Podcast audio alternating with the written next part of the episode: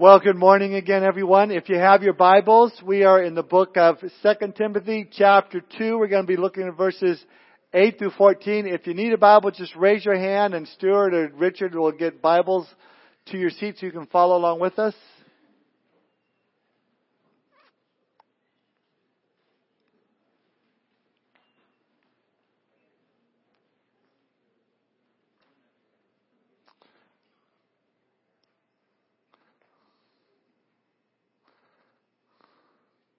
Anybody else need a Bible? Just raise your hand. We got a bunch. All right. If you don't own one, consider this a gift. Don't let Richard charge you for them. He's not going to do that. Second Timothy chapter 2, starting in verse 8, the apostle Paul writing to his young son, son in the faith Timothy, he says this, Remember that Jesus Christ of the seed of David was raised from the dead according to my gospel for which I suffered trouble as an evildoer, even to the point of chains, but the word of God is not chained. Therefore I endure all things for the sake of the elect, that they also may obtain the salvation which is in Christ Jesus with eternal glory. This is a faithful saying, for if we died with him, we shall also live with him. If we endure, we shall also reign with him. If we deny him, he also will deny us. If we are faithless, he remains faithful. He cannot deny himself. Remind them of these things, and we'll stop there this morning. The title of my study is Time to Remember. Let's pray. Father, we thank you for this opportunity to gather together, Lord, to open up your word.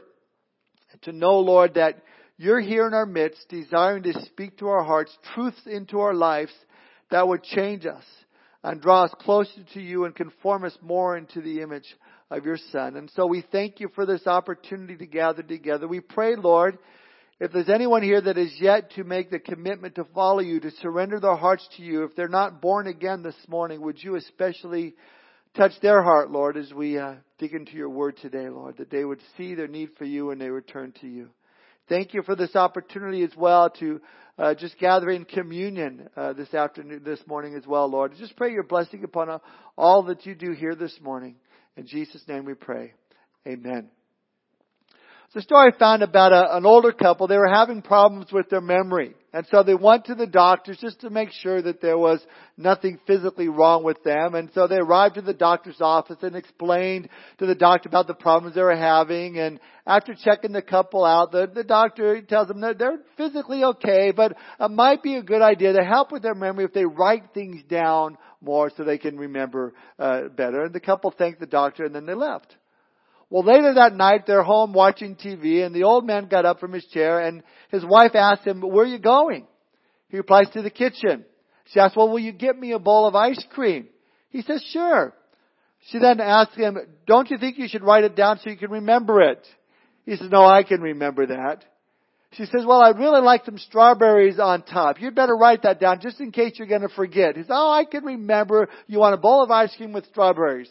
She replies, well, I'd also like some whipped cream on top. I, I know you forget that, so you better write it down. Well, now he's irritated. I don't have to write down. I, I, I can remember all of that. He fumes into the kitchen. After about 20 minutes, he returns from the kitchen and hands her a plate of bacon and eggs. She stares at the plate for a moment and says, I knew you were going to mess it up. You forgot my toasts.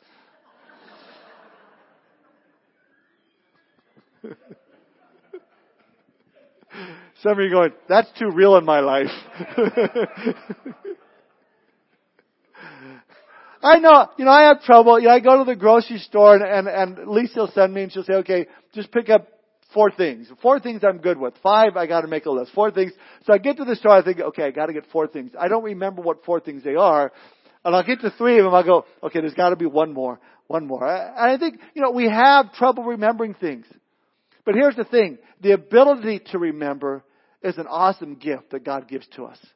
I mean, in a flash, you can be a kid again and remember, you know, running in the park, climbing a, a tree, skipping rocks across, across a pool or a pond. You know, you can go back to when you had your kids and, and have children all over again, all through the memories that are fixed in our minds. Some of our memories are happy memories. They're exciting. They're wonderful. Some are, are sad and we may weep as we remember them. For the most part, memories are very practical. You know, if, if you can, if you can't remember that a red light means stop, you're going to be in trouble. If you can't remember the day of your wife's anniversary, you'll be in big trouble. I thought about this after first service.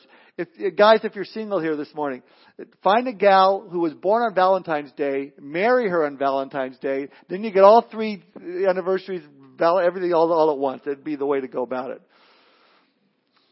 I don't know if you can find one like that, but you know, last Monday, and we didn't mention it last Sunday, we had a guest speaker, but last Monday we celebrated Memorial Day great day, a national day to just to set aside all those who have lost their lives in service for our country. These men and these women that gave their ultimate gift, their, their life, that we might have the, the freedom that we have, the freedom to gather to, together today to worship in, in freedom that many Christians around the world just do not have. And it's good to have a memorial day to remember, to remind us to be thankful and to express our gratitude to those that are now still serving and the families, the gratitude to the families of those that have, uh, those that are uh, serving in our country as well. Well, in the Old Testament, remembering great acts of God was essential to their spiritual well-being, the spiritual well-being of God's people.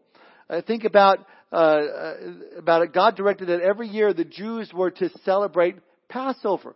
They were commemorated year after year. Why? To remember, to remember what Jesus, what, what God has done rather for them through the passing over of their, their homes. They, they sprinkled the blood on the, on the mantle and the doorpost, symbolizing really the cross, but the blood that, that then spared their firstborn from being killed.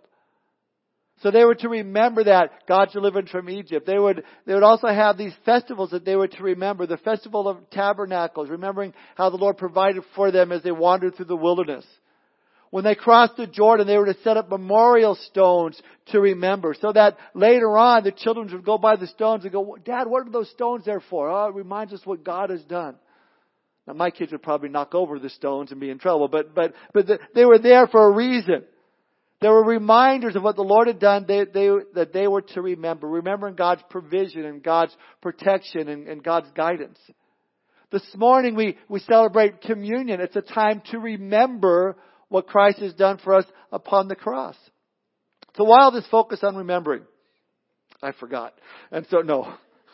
Steven Wright, this old comic used to say, right now I'm having amnesia and deja vu at the same time. I think I've forgotten this before. Now, the reason we're told to remember is because we as God's children, we have that tendency to forget the wonderful things that God has done. But that's the reason. In fact, Paul here, uh, it's, on his heart uh, remembering, remembering Timothy, his son in the faith, remembering how he came to know the Lord. If you recall, Paul started out his letter in verse 3 of chapter 1 by saying to Timothy, I remember you in my prayers night and day. He said in verse 5 of chapter 1, I remember your genuine faith, for you share the faith that first filled your grandmother Lois and your mother Eunice. In verse 6 of chapter 1, uh, he reminds Timothy about his gifts. He says, Therefore, I remind you to stir up the gift of God that is in you through the laying on of my hands. Verse 13, Paul reminded Timothy to hold fast the pattern of sound words which you have heard from me. Remember, remember, I'm reminding you of these things. Now, we know that Paul has been talking to Timothy about enduring hardship. So you need to endure hardship as, as a good soldier. As an athlete, you must obey the rules. As a hardworking farmer, you need to share the word, planting it and seeing what God does with it. But, but it's not all for nothing. We're going to endure hardship, hardships, but in the midst of, of, midst of it, we need to remember three things. And those are three points this morning. Paul tells Timothy, yes, we're going to endure hardship, but remember, he says, remember Jesus Christ, our risen Savior. Number two, remember God's Word is powerful. And number three, remember God's promises are trustworthy. Number one, remember Jesus Christ, our risen Savior. Look at verse 8. Paul writes, remember that Jesus Christ of the seed of David was raised from the dead according to my gospel. Now, you might go, it's kind of strange Paul telling Timothy to remember Jesus Christ, but it's not as though Timothy forgot who Jesus was. I mean, he's pastoring the church in Ephesus. But maybe he's put what Jesus has done in the back of his mind, all the things that Jesus has done for him. They're not at the forefront of his mind. Maybe he's getting caught up in doing all these things and doing this ministry, doing this for the family, doing this, and really not contemplating, not, not thinking about what the Lord has done. Maybe just going through the motions and, and not really taking into consideration all that God has done for us through His Son Jesus Christ. I think that's something we can all fall into.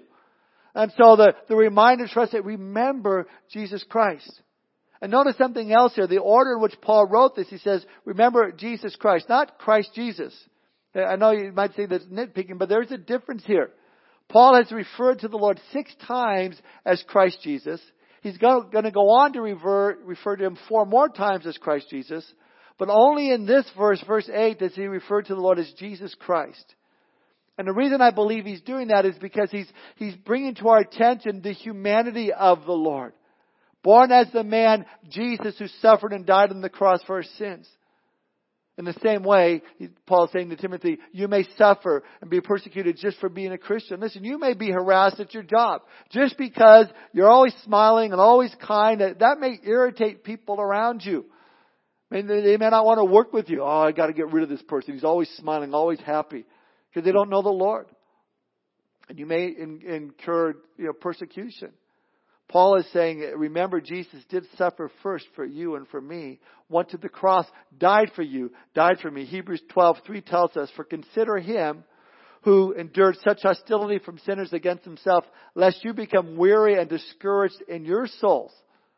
And don't get discouraged. Keep hanging in there. Endure because Jesus went through this first for us.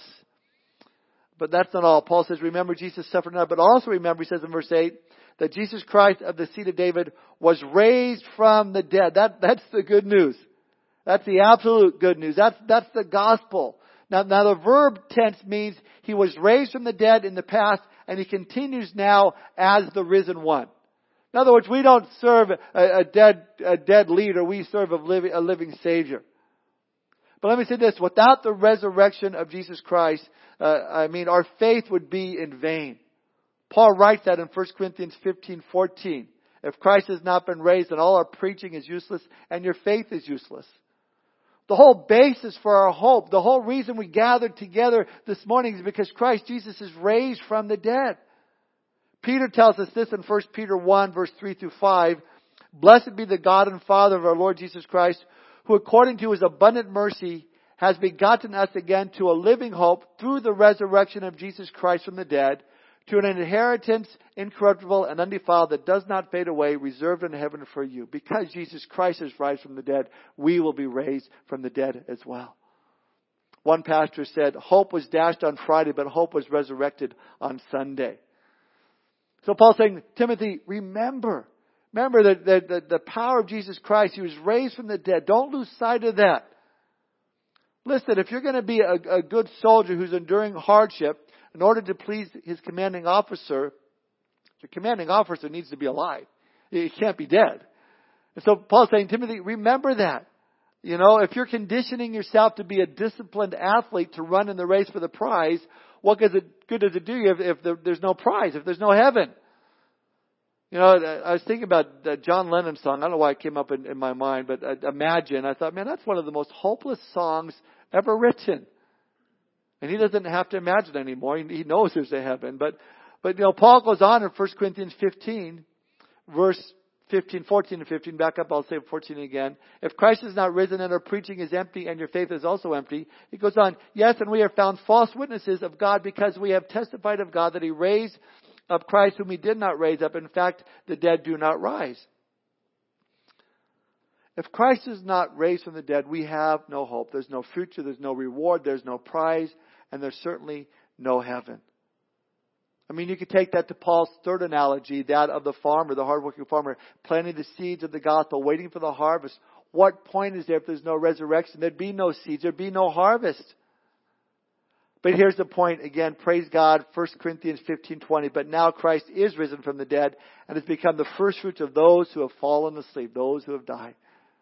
Yeah, Christ did it first, and we're going to all follow. We're going to go into heaven His presence. There's a treasure. There's a there, there's the eternity. That, that it's it's awesome. So the resurrection is key that sets Christianity apart from all other faiths. Faiths we don't serve a dead leader, but a living Savior. So Paul says, remember. Now he goes on. Remember Jesus Christ of the seed of David was raised from the dead according to my gospel. Now that's an interesting phrase. According to, to my gospel. That, does that mean that, that Paul invented the gospel? No, not at all. Rather that the gospel was revealed directly to Paul from the risen Lord, and entrusted to him. See, Paul took this as his, his own personal treasure.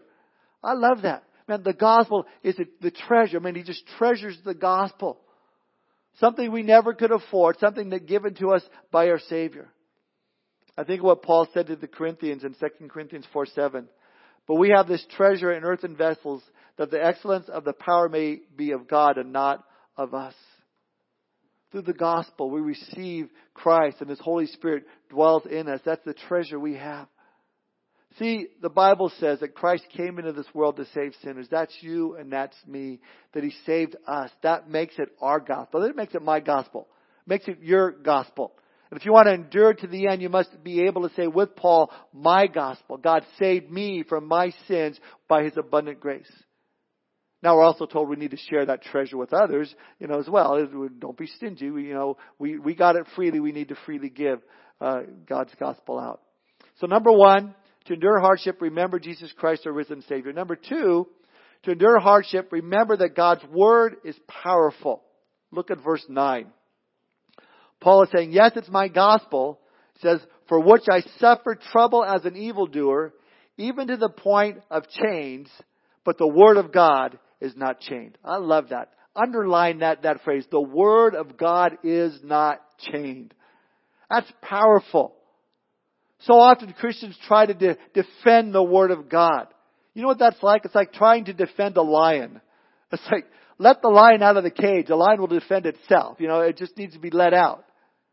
But I think there's often times that we focus on, on the things that we can or can't do. I, I can't do that because of this and I can't do that because of that or things we should say or shouldn't say and, and we don't give enough thought into remembering what the Word of God can do and the effect that it has on people's lives.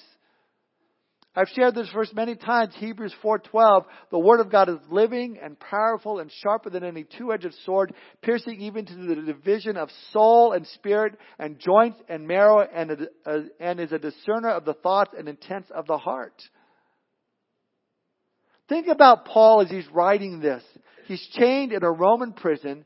You would think that there's not a whole lot he could do from there. There's no way he could get outside of the boundaries of that dark prison cell that he was not frustrated uh, because he knew that the Word of God was not bound, was not chained. Think about his first imprisonment in a Roman cell. It's there that he wrote the letter to the Philippians and said in Philippians 1.12, But I want you to know, brethren, that the things which happened to me have actually turned out for the furtherance of the gospel, so that it has become evident to the whole palace guard and to all the rest that my chains are in Christ. Paul was guarded 24 hours a day, six guards per day taking four hour shifts to be with Paul, and with each one he would share the word of God with them, the gospel. See, Paul may have been in chains, but the word of God was not. Could you imagine being one of those guards? You know, you, you take the first shift. No, I don't want to take the first shift. No, you take the first shift. No, that guy, he's always talking about God. He's a Jesus freak. I mean, that's all he is.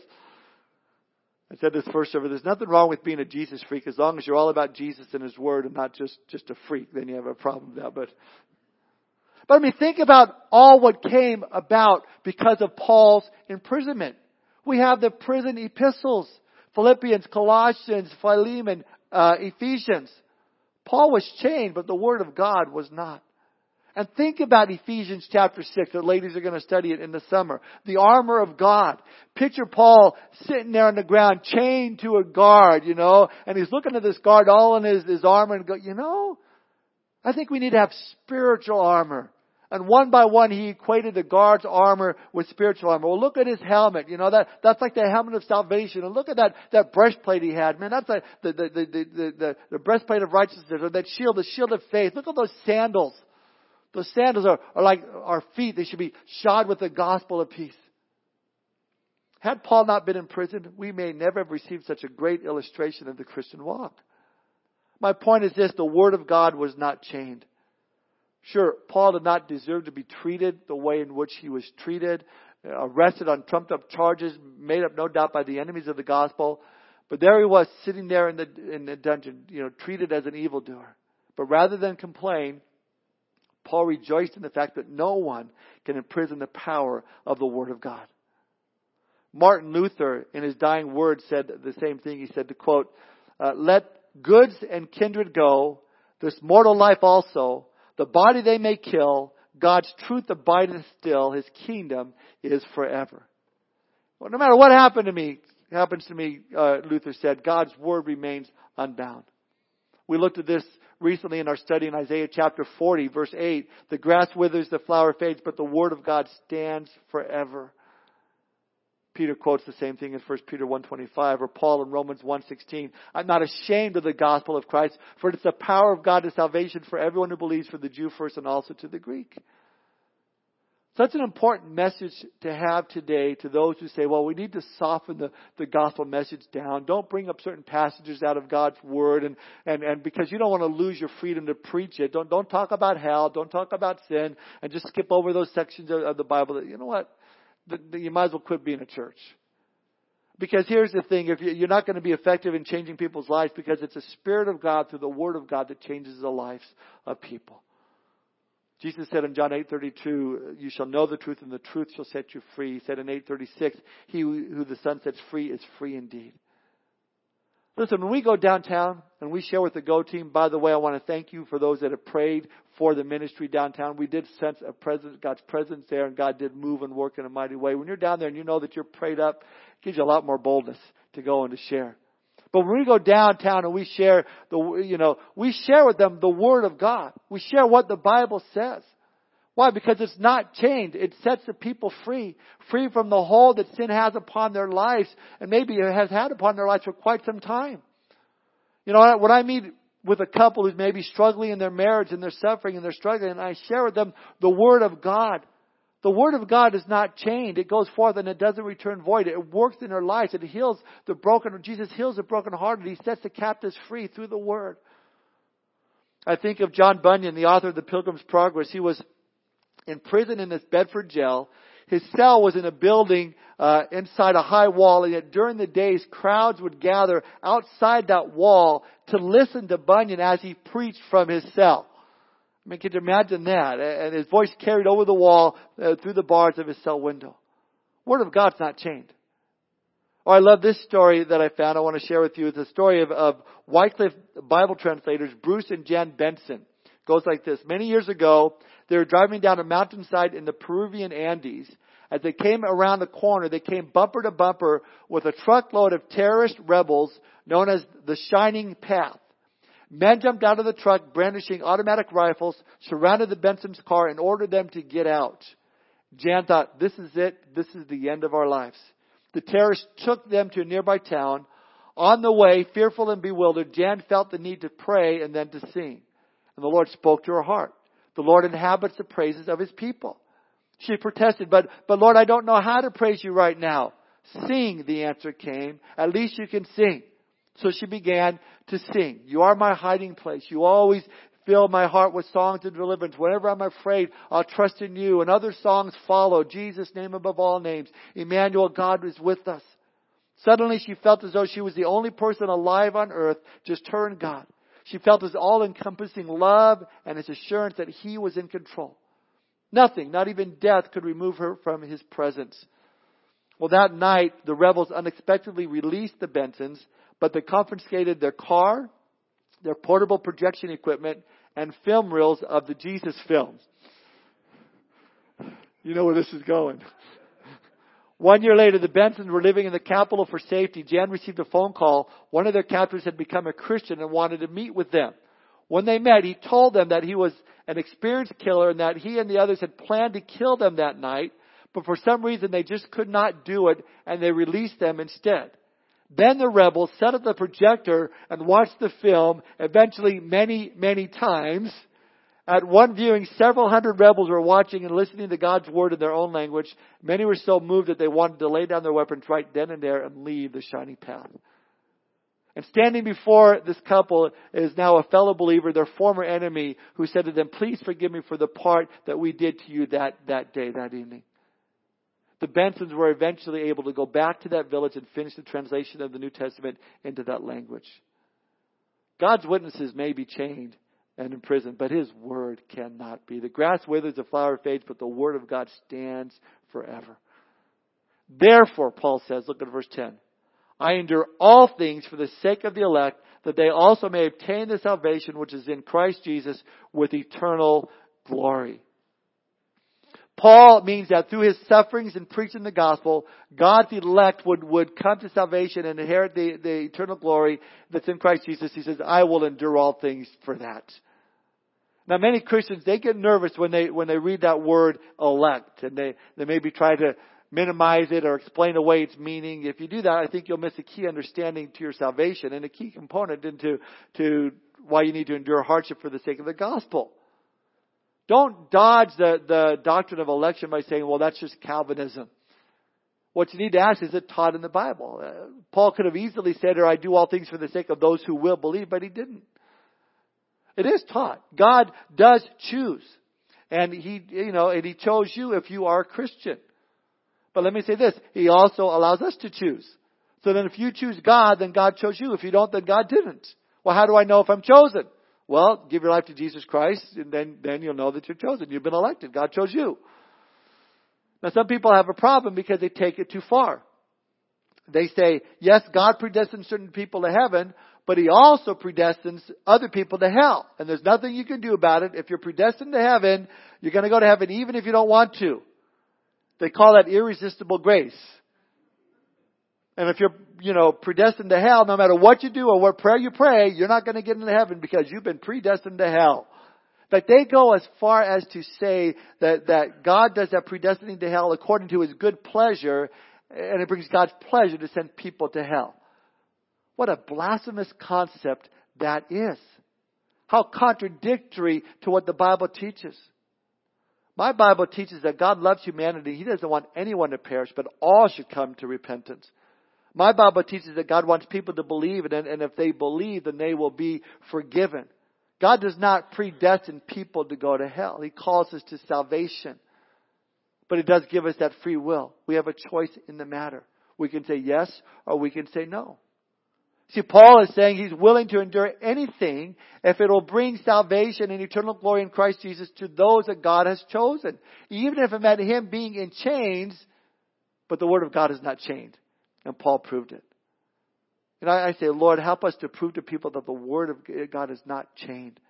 So, to endure hardship, number one, remember Jesus Christ is our risen Savior. Number two, remember that God's Word is powerful. Number three, our third point, uh, remember God's promises are trustworthy. Remember God's promises are trustworthy. It's at this point in his letter that Paul reminds Timothy of a, an old familiar church hymn. Uh, he, starts out in verse 11, this is a faithful saying. Then he goes on to, to, if you would, I don't know if he sings it as he's writing it, but he, he writes down this hymn. Look at verse 11 through 13. This is a faithful saying. If we died with him, we shall also live with him. If we endure, we shall also reign with him. If we deny him, he also will deny us.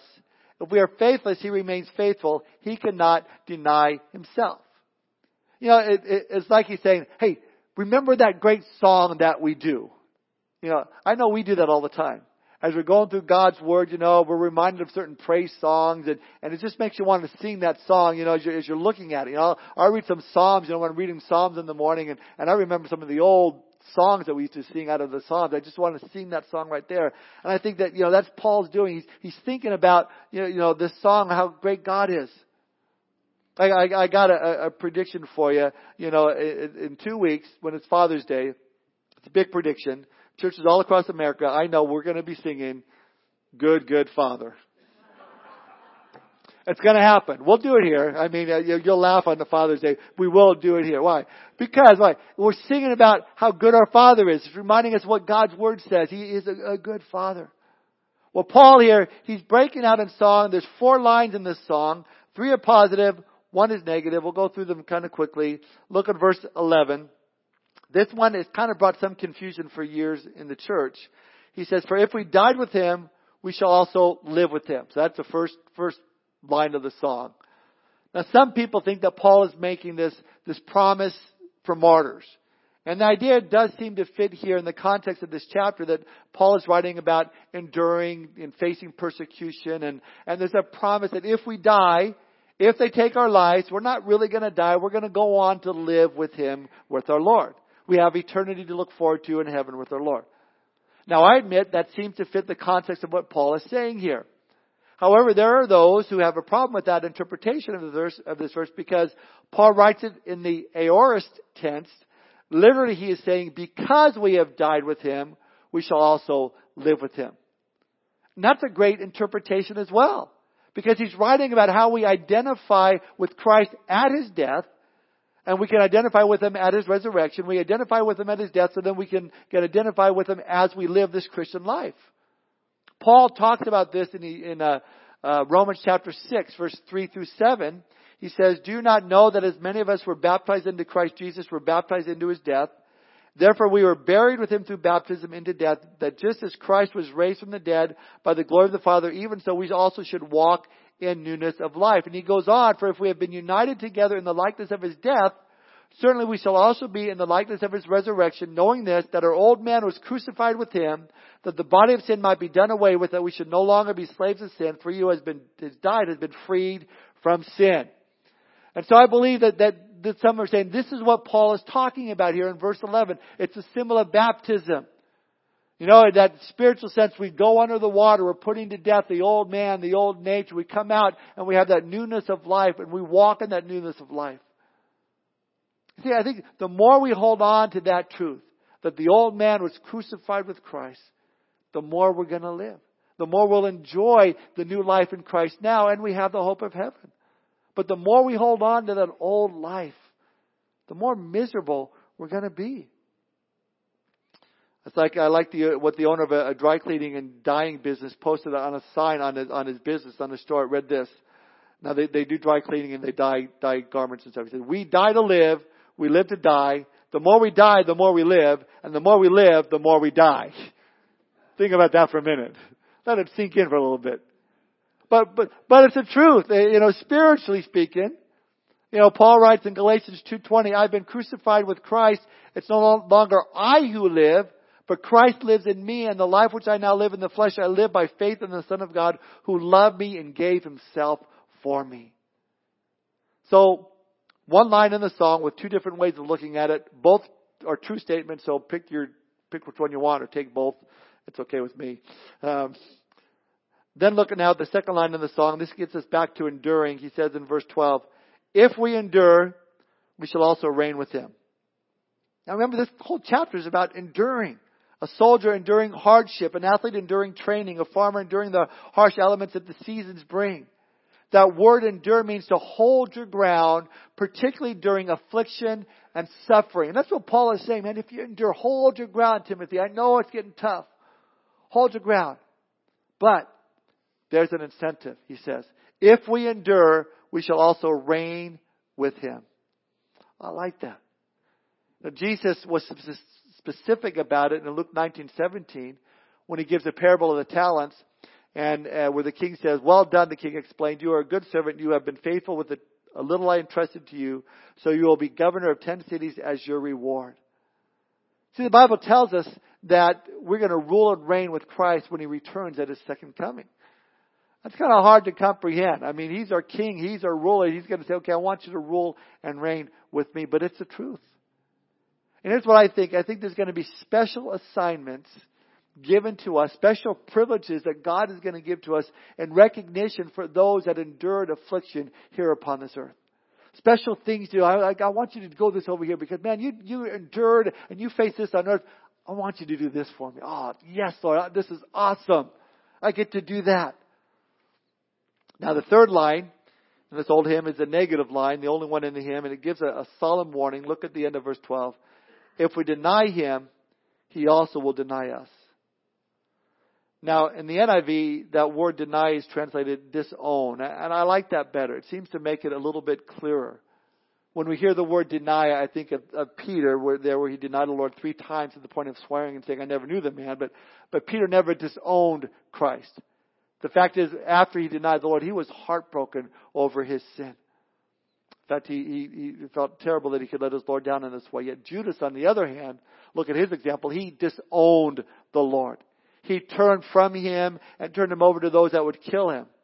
Now, what's amazing to think about is, is the Lord in Matthew, Matthew's gospel, when Judas is betraying Jesus, Jesus looks to Judas and says, Friend, who are you seeking? And I personally think by, Jesus addressing Judas as a friend, he was giving Judas one more chance to not disown him.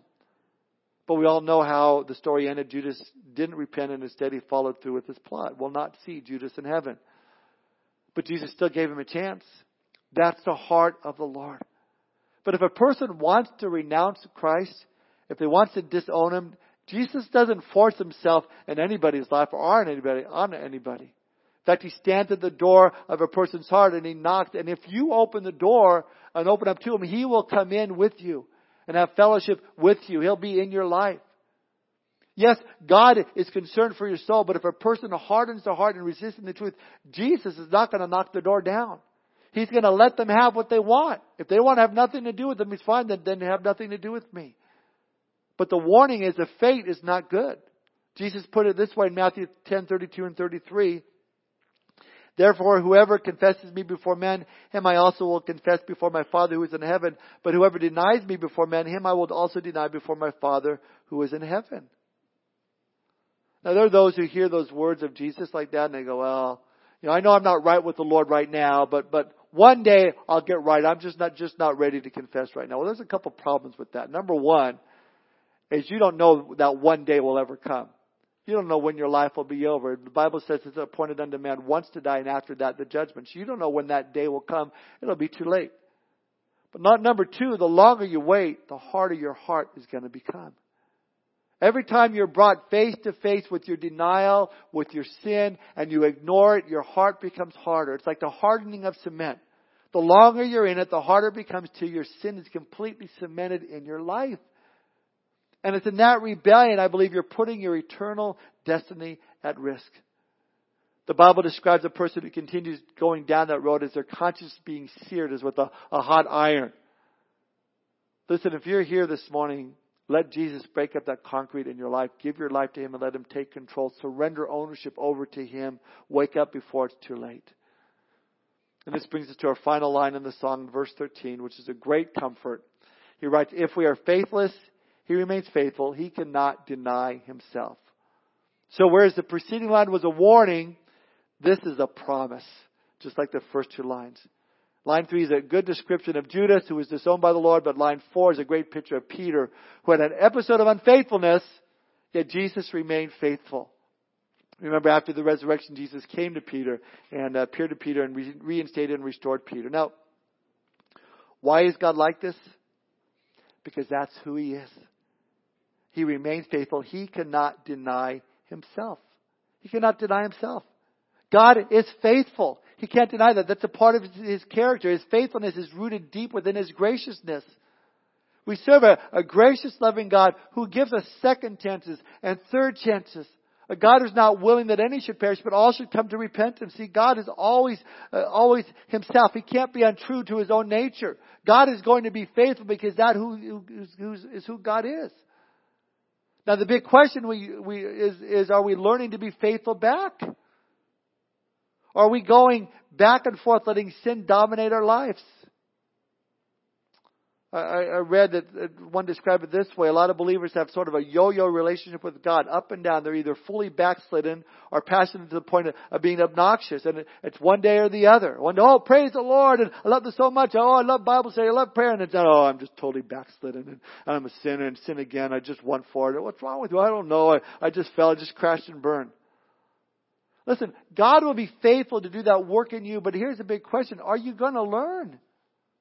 Are you going to learn to, to obey and trust the Lord, or do you have to keep going through the same trials over and over and over again until you surrender completely to the Lordship of Jesus Christ? Here's the thing Paul writes in 1 Corinthians 10:13 in the New Living Translation, the temptations in your life are no different from what others experience, and God is faithful. He will not allow the temptation to be more than you can stand. When you are tempted, He will show you a way out so that you can endure. So you can stand firm against temptation. But the choice is up to us. He'll show us the way, but if you choose not to go that way, then there's ramifications, there are consequences to our unfaithfulness. Paul is, saying here that if we endure hardship with him now, we'll be rewarded by reigning with him in heaven. If we're faithless by not enduring hardship, we'll lose the rewards, but because of his faithfulness, we'll still be saved. He cannot deny himself. So what do we do? Well, when we fail, we need to confess our sin. knowing that He is faithful and just to forgive us our sins and cleanse us of all unrighteousness, but also know that our salvation rests solely upon God's faithfulness and grace, not our perfect record. If you've given your life to Jesus Christ, you're going to make it to the final destination. You're going to make it to heaven. God will see to it because He's faithful and because God's promises are trustworthy. Philippians 1 6, being confident of this very thing, that he who has begun a good work in you will complete it until the day of Jesus Christ. Hebrews 10:23 let us hold fast the confession of our faith of our hope rather without wavering for he who has promised is faithful. God's faithful. His promises are trustworthy. Finally, the first part of verse 14, Paul brings it all back to the way we started this morning. He says, remind them of these things. Remember, remember, remember, remember these things. What? Remember Jesus Christ is our risen Savior. We don't serve a dead leader, but a risen Lord. Remember God's Word is powerful. The Word of God is not chained. Remember God's promises are trustworthy. If we are faithless, He remains faithful. He has begun a good work and you will complete it unto the day of Jesus Christ. Well, we're going to stop here now. And we're going to close and we're going to spend a time now remembering the cross, remembering what Jesus Christ did for us upon the cross. When uh, Jesus was there in that upper room, gathered around his disciples, he, he took the bread. And he said, This is my body which is given for you. Do this in remembrance of me. Why do we partake communion? To remember. To remember something we can hold on to that can take our minds back to the time that Jesus said those words so that we know that there's just more than words. It's a time for us to, to, to know the scope of what Jesus Christ has done for us as his body was, was broken and beaten and bruised for our sins. As his blood was, was shed upon the cross to cleanse us of all unrighteousness. It's time for us to remember that awesome sacrifice that was made for us. Now let me say this, if you're here this morning and you're not a, a, believer, you're not a Christian, then this is not for you because you can't remember something that, that you don't believe Christ has done for you yet. I say here's a better solution. I have a better idea. Give your life to Jesus Christ. Know what He's done for you. Remember what Jesus Christ has done for you and for me. And the Lord will forgive you of your sin and, and as you commit your life to Him. But you know, communion is also a time of recommitment to the Lord. As we look back at what Jesus Christ has done, it reminds us of His love and His grace that He's shown in our lives. It reminds us, you know, we need to, to recommit our life to the Lord. Lord, I want to serve you greater, love you more be a man or woman of your word in a greater capacity, be used by you. We can pray for that, that recommitment. So let's pray together and we'll go into communion. Father, thank you for this time. Thank you for your grace. Lord, thank you for this opportunity, Lord, that we could uh, come to the communion table, Lord, and we look back at the time where you gather with your disciples and they're all around and they're not really sure what's going on and, and you hold up that bread and you say, this is my body which shall be broken for you. And then you hold up that cup and you say, this, this cup is, is, is my blood which is going to be shed for, for all of our sins. Lord, I'm sure they didn't fully understand it, but you've been saying it over and over again. And now we look back and we remember, Lord the love that you have for us by, by going to the cross. We can transport ourselves, Lord, back to that time there and know, Lord, that you did this all for us. You took the pain, you took the suffering, the shame, so that we could be set free, set free from the bondage of sin, from the guilt and the shame. And Lord, right now, if there's anything in our lives right now that we're holding on to, any sin in our hearts that's there that, Lord, that should not be there, we want to confess it to you right now. We want forgiveness, cleansing, Lord, to come clean before you, knowing, Lord, if we confess our sins, you're faithful. You're just to forgive us our sins and cleanse us of all unrighteousness. Lord, your word also tells us by your stripes we are healed. Lord, the beatings that you took upon your body. So, Lord, as we remember the bread, it's your body that was broken for us, Lord. If there's a healing that we need here, a physical healing, Lord, we, we want to bring that to you as well and pray, Lord, that you'd heal us physically no matter what it is. From a common cold to, to uh, paralysis to, to a loss of a limb, Lord, nothing is too great for you. And so, Lord, if there's a healing here, we pray for that needed here. Lord, we pray for that. We pray for your will to be done. But Lord, we want to spend this time close to you, drawing near to you as we remember the cross. In Jesus' name we pray. Amen.